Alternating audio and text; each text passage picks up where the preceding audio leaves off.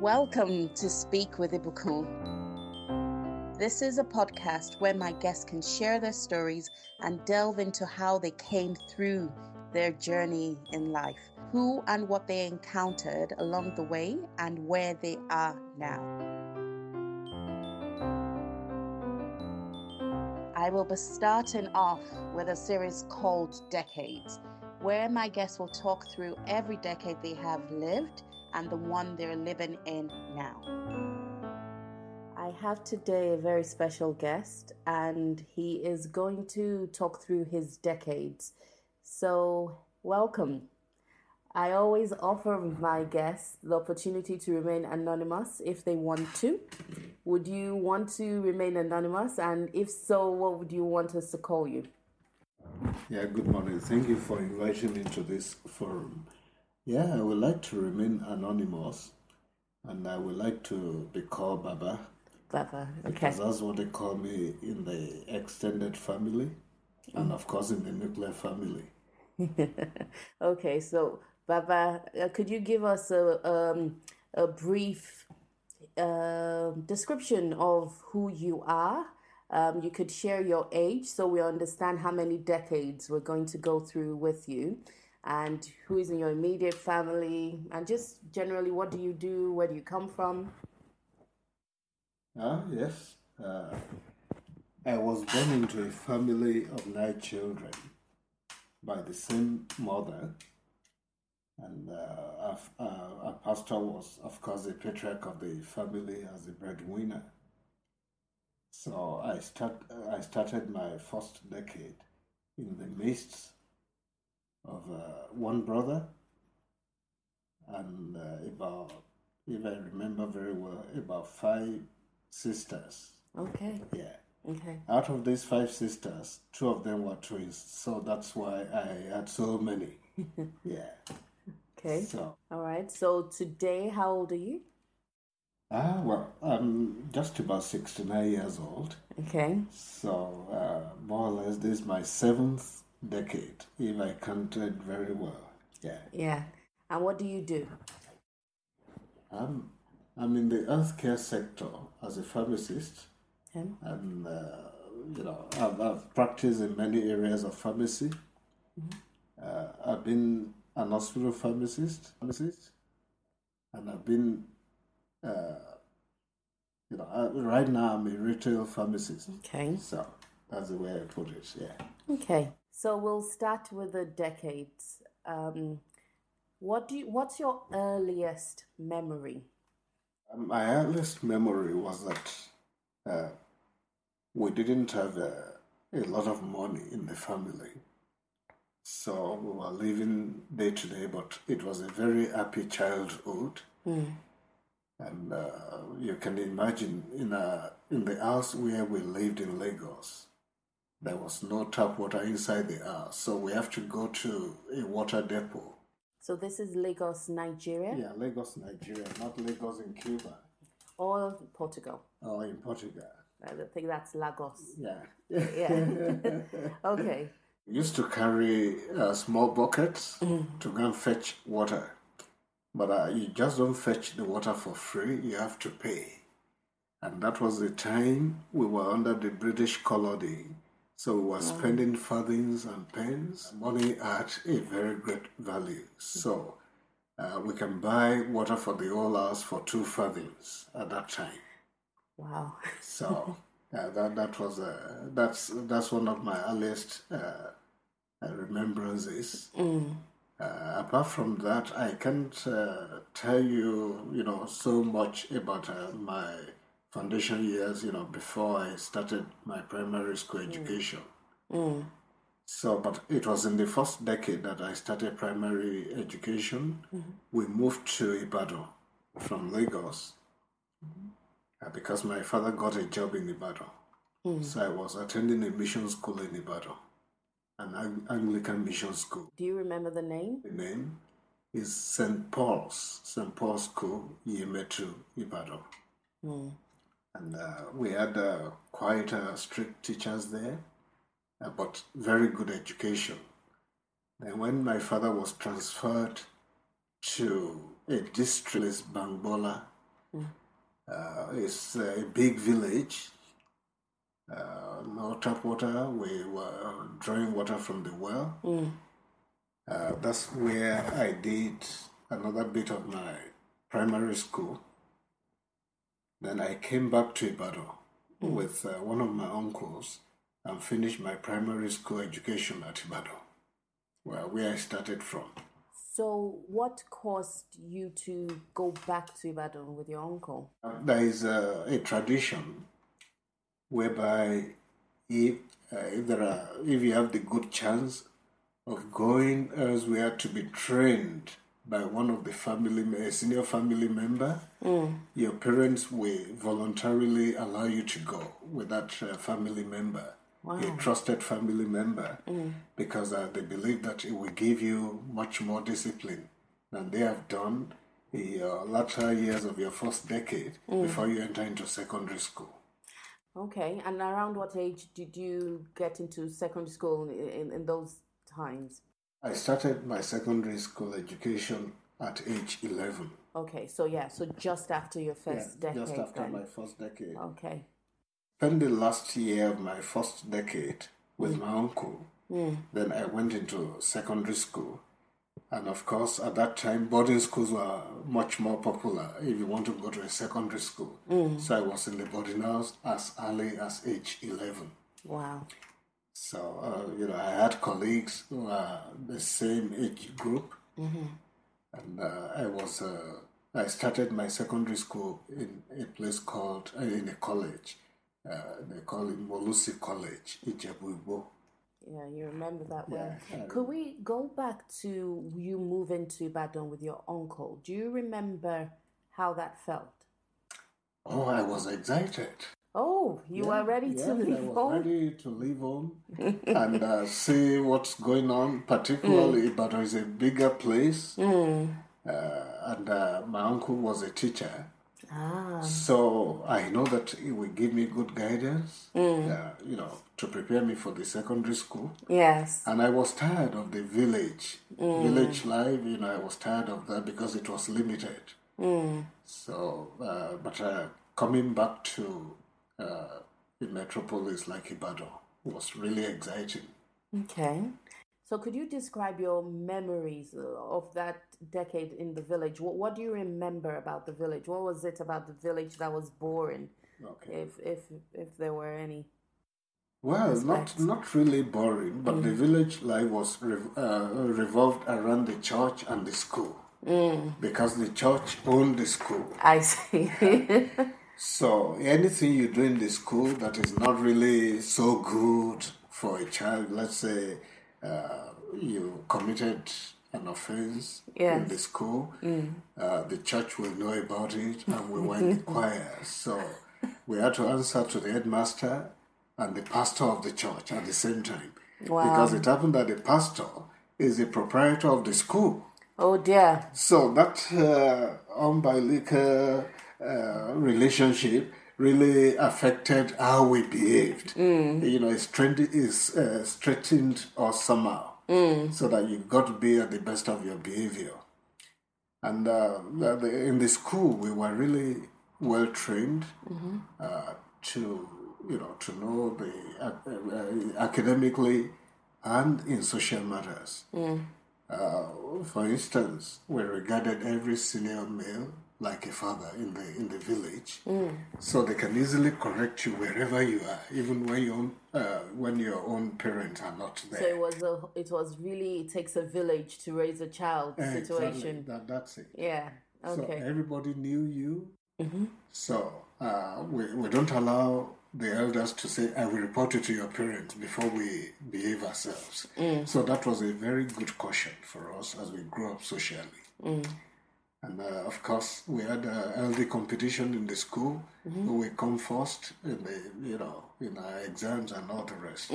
So I had very good healthy competition, uh, trying to beat everybody. I succeeded in some subjects, Yeah. but in others I didn't come top. I hope you're enjoying this episode. Follow us on Instagram at Speak Podcast, and you will find each episode guest has an interesting fact or picture to share with you. Let's get back to the interview. What, what sort of child were you? Were you a, a naughty child or were you a creative child? What, what sort of child were you? Um, it's difficult to categorize in, uh, in, in a particular class. I would say an hybrid of all. Okay. Because of the basic discipline and the fear of God instilled in us at that time, mm. uh, you got to be a well-behaved child. You can have your one or two rascalities, mm-hmm. uh, but we were much more obedient to our parents, to our teachers, and to those who are elderly uh, within and without the family. Mm. So well, that's that that was that. Do you remember any incidents from from between the ages of zero and ten where you got into real trouble? Oh yeah. Could you share one? Well, like every child, uh, there yeah. will be a moment in time where you get into tr- real trouble, mm. and that real trouble came. Uh, I can't remember exactly what I did wrongly in the school, mm-hmm. and the headmaster. I was reported to the headmaster who gave me six strokes of the cane. Oy. I was lashed mm. by the headmaster. And uh, by the time I got home, my father heard about it. So the, uh, he asked me what I did so that I can confirm my offense, why I was, uh, you know, lashed at school, why I was given the six strokes of cane. Mm. And uh, after questioning me, the last question he asked me was, how many strokes of the cane that the headmaster gave you? I told him the truth. I said it was six strokes of the cane. Mm. And then he called one of my uh, siblings, get me my own cane too. And he gave me another six strokes of the cane. Oh dear. So that was to seal up the discipline that never you do that again because it's like bringing a bad name to the family. Mm, mm.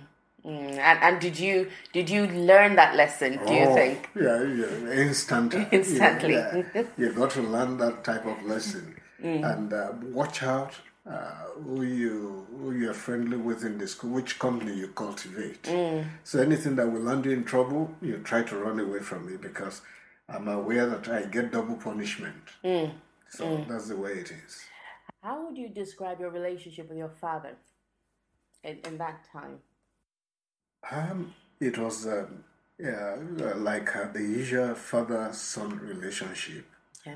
Uh, with full respect for my father because uh, uh, he's a six footer.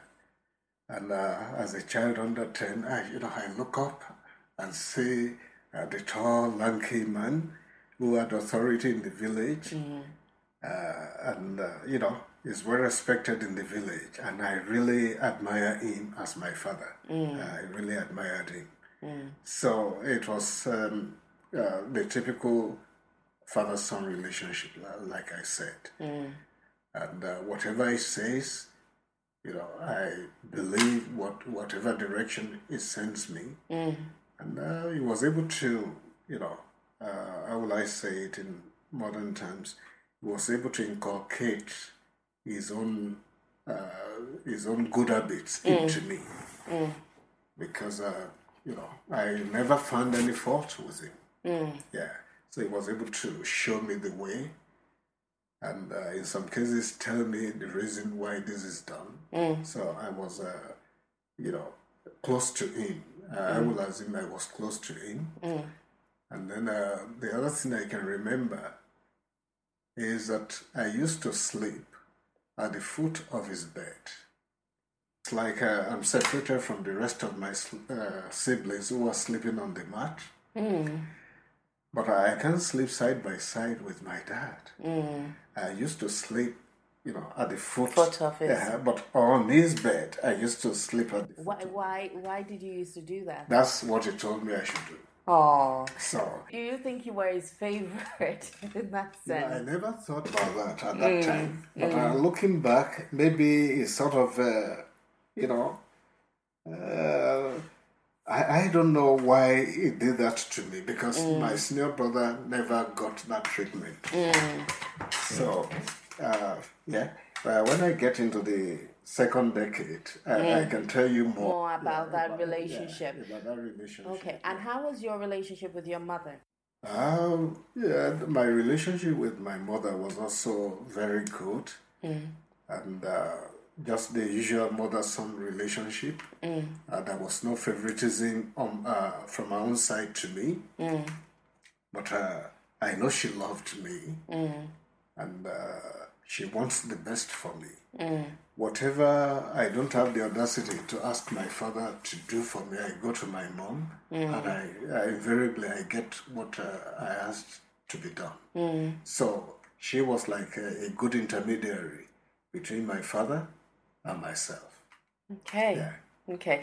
And your relationship with your siblings? Uh, you know, I used to uh, rough and tumble with him a lot, Yes. And uh, whenever I think is uh, going, you know, trespassing into my own into my own uh, circle, Mm. uh, I, I don't take it uh, line. I don't take it uh, line low. I really challenge him. Mm. And uh, of course, in my second decade, uh, my father gave him permission to teach me a lesson. Oh dear. But I, I will talk about that, That later. later. Yeah, yeah. My senior sister, the very firstborn, Mm. I was very close to that one. I used to work with her in the kitchen. So she taught me a lot of cooking, even in my first decade. Wow. So, uh, you know, she sends me on errands Mm. and she shows me how to cook. She showed me how to cook and so many other stuff. Mm. While others are just uh, running all over the place, I'm with her. And she loves that very much. Mm. So we had that relationship, you know, a, a close, Close relationship, relationship. throughout our lifetime. Wow. Wh- Which one of your siblings were, were you closest to in, in retrospect? Well, in, retro- in retrospect, I would say that senior sister. Yeah. Okay. Right. Okay. Oh, all right. So, um, thank you for sharing that first decade with us. Um, I ask this question of everyone. Looking at certain events in that decade, is there a different view you now have now that you're older? Uh, given the limitation of privileges, Mm. you know, in all ways, uh, whether uh, physical, emotional, financial, whatever consideration you have, Mm. Uh, I think, uh, you know, uh, things couldn't have been better at that time. The only thing that I really didn't, uh, I mean, that I wish I knew at that time is the spiritual aspect. That is, being a born again Christian. I never knew that at that time. Uh, you know, we we were doing whatever our parents asked us to do, sharing the housework together, and uh, whatever other responsibilities uh, they share amongst us and the people, you know, other people living with us because it wasn't it wasn't only my nuclear family living in the house. Okay. under my father's guardianship, our parents' uh, parental guardianship. We had other people that were brought in that uh, they wanted my father to raise uh, for them, particularly members of the church. So yeah, we were there together, but we shared everything. Even when we had an housemaid, everybody had his or own portion of work for the day. Mm. So, uh, and we share the same food together. Whatever is presented at the table, we share it uh, equally. Uh, when I say equally, not according, not uh, by portion, Okay. but we have to share it, and uh, we take Okay. the firstborn will take whatever he or she thinks is the best. And uh, the, the, the very last person to take may feel cheated, but there is a way of compensating for that child because uh, it's either mama or papa will give uh, something extra from their own portion to that child, or one, uh, one of us, the senior ones, will give a little bit of a portion. So everybody was happy in the end. In some shape or form. Yeah. And, and and in terms of ranking, where did you rank amongst the nine children? I, uh, uh, let me say I was number three, Okay, but in this my seventh decade, I'm now number one I see. because uh, my older sister, elder sister, and elder brother, they've passed on. Mm. Yeah. Okay, okay. So thank you, Baba, for sh- for sharing um, with us your first decade. Um, to those listening, we're going to wrap up the first 10 years with this message. Looking back on the past could actually draw out certain things that you become fond of, but you weren't at that point in time. Hope to catch you on the next podcast. Thank you for listening. All of us have a story to share. You can contact us at info at thespeakpodcast.com or learn more about this podcast at www.thespeakpodcast.com. I hope to welcome you on the next episode.